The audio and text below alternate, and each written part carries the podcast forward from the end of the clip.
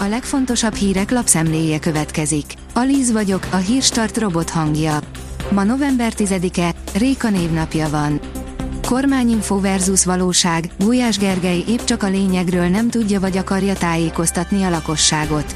100 milliárdos programokat és egy miniszter lemondását is elfelejtette megemlíteni, miközben arról, hogy pontosan milyen tojásra és krumplira kerül ársapka, fogalma sincsen, áll a 444.hu cikkében. A 24.hu írja, orvoskamara, kockázatos a pintércsomag.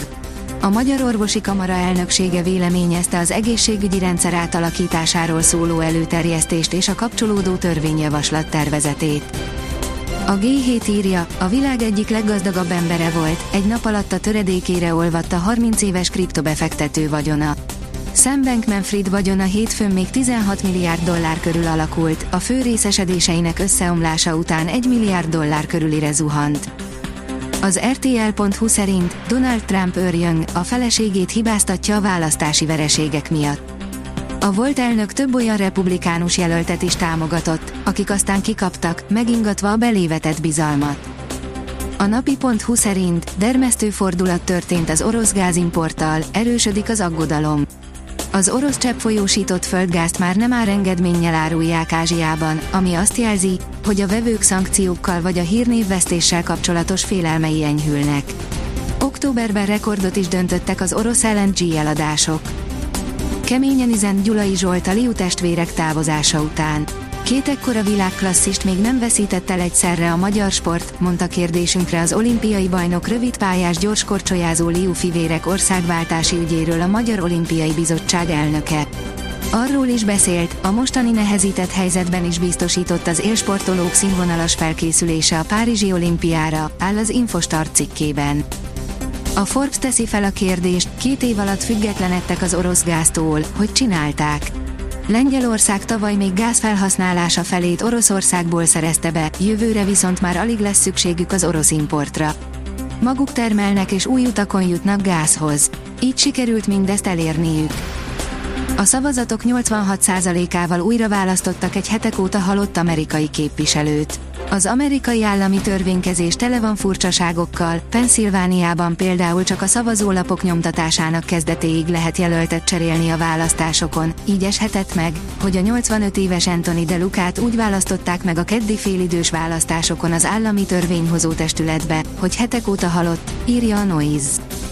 Kiszámolták, mennyi lehet Orbán Viktor rezsie, írja a startlap vásárlás.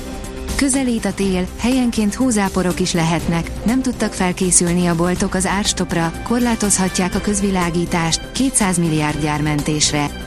Rezsihírek a startlapon. A vg.hu oldalon olvasható, hogy Moszkvában ünneplik a herszoni visszavonulást, már Kutuzovi magasságokban a menekülést. A döntést sok, korábban kritikus orosz vezető is üdvözölte, de azért maradtak bíráló hangok is. A vezes oldalon olvasható, hogy villanyautót vennél. Bajban lehetsz, ha erre nem figyelsz.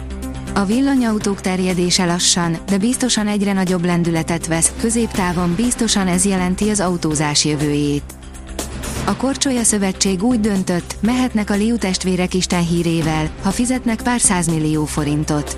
Arról a pénzről lenne szó, amit az elmúlt három évben az edzőtáboraikra, a felkészülésükre és a versenyeztetésükre költöttek, áll a 444.hu cikkében. A sportál szerint otthonában ájult el Csapó Gábor.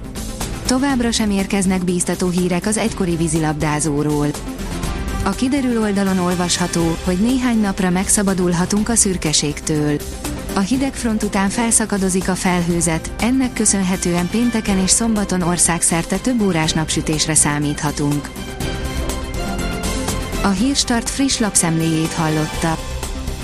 Ha még több hírt szeretne hallani, kérjük, látogassa meg a podcast.hírstart.hu oldalunkat, vagy keressen minket a Spotify csatornánkon, ahol kérjük, értékelje csatornánkat 5 csillagra. Az elhangzott hírek teljes terjedelemben elérhetőek weboldalunkon is. Köszönjük, hogy minket hallgatott!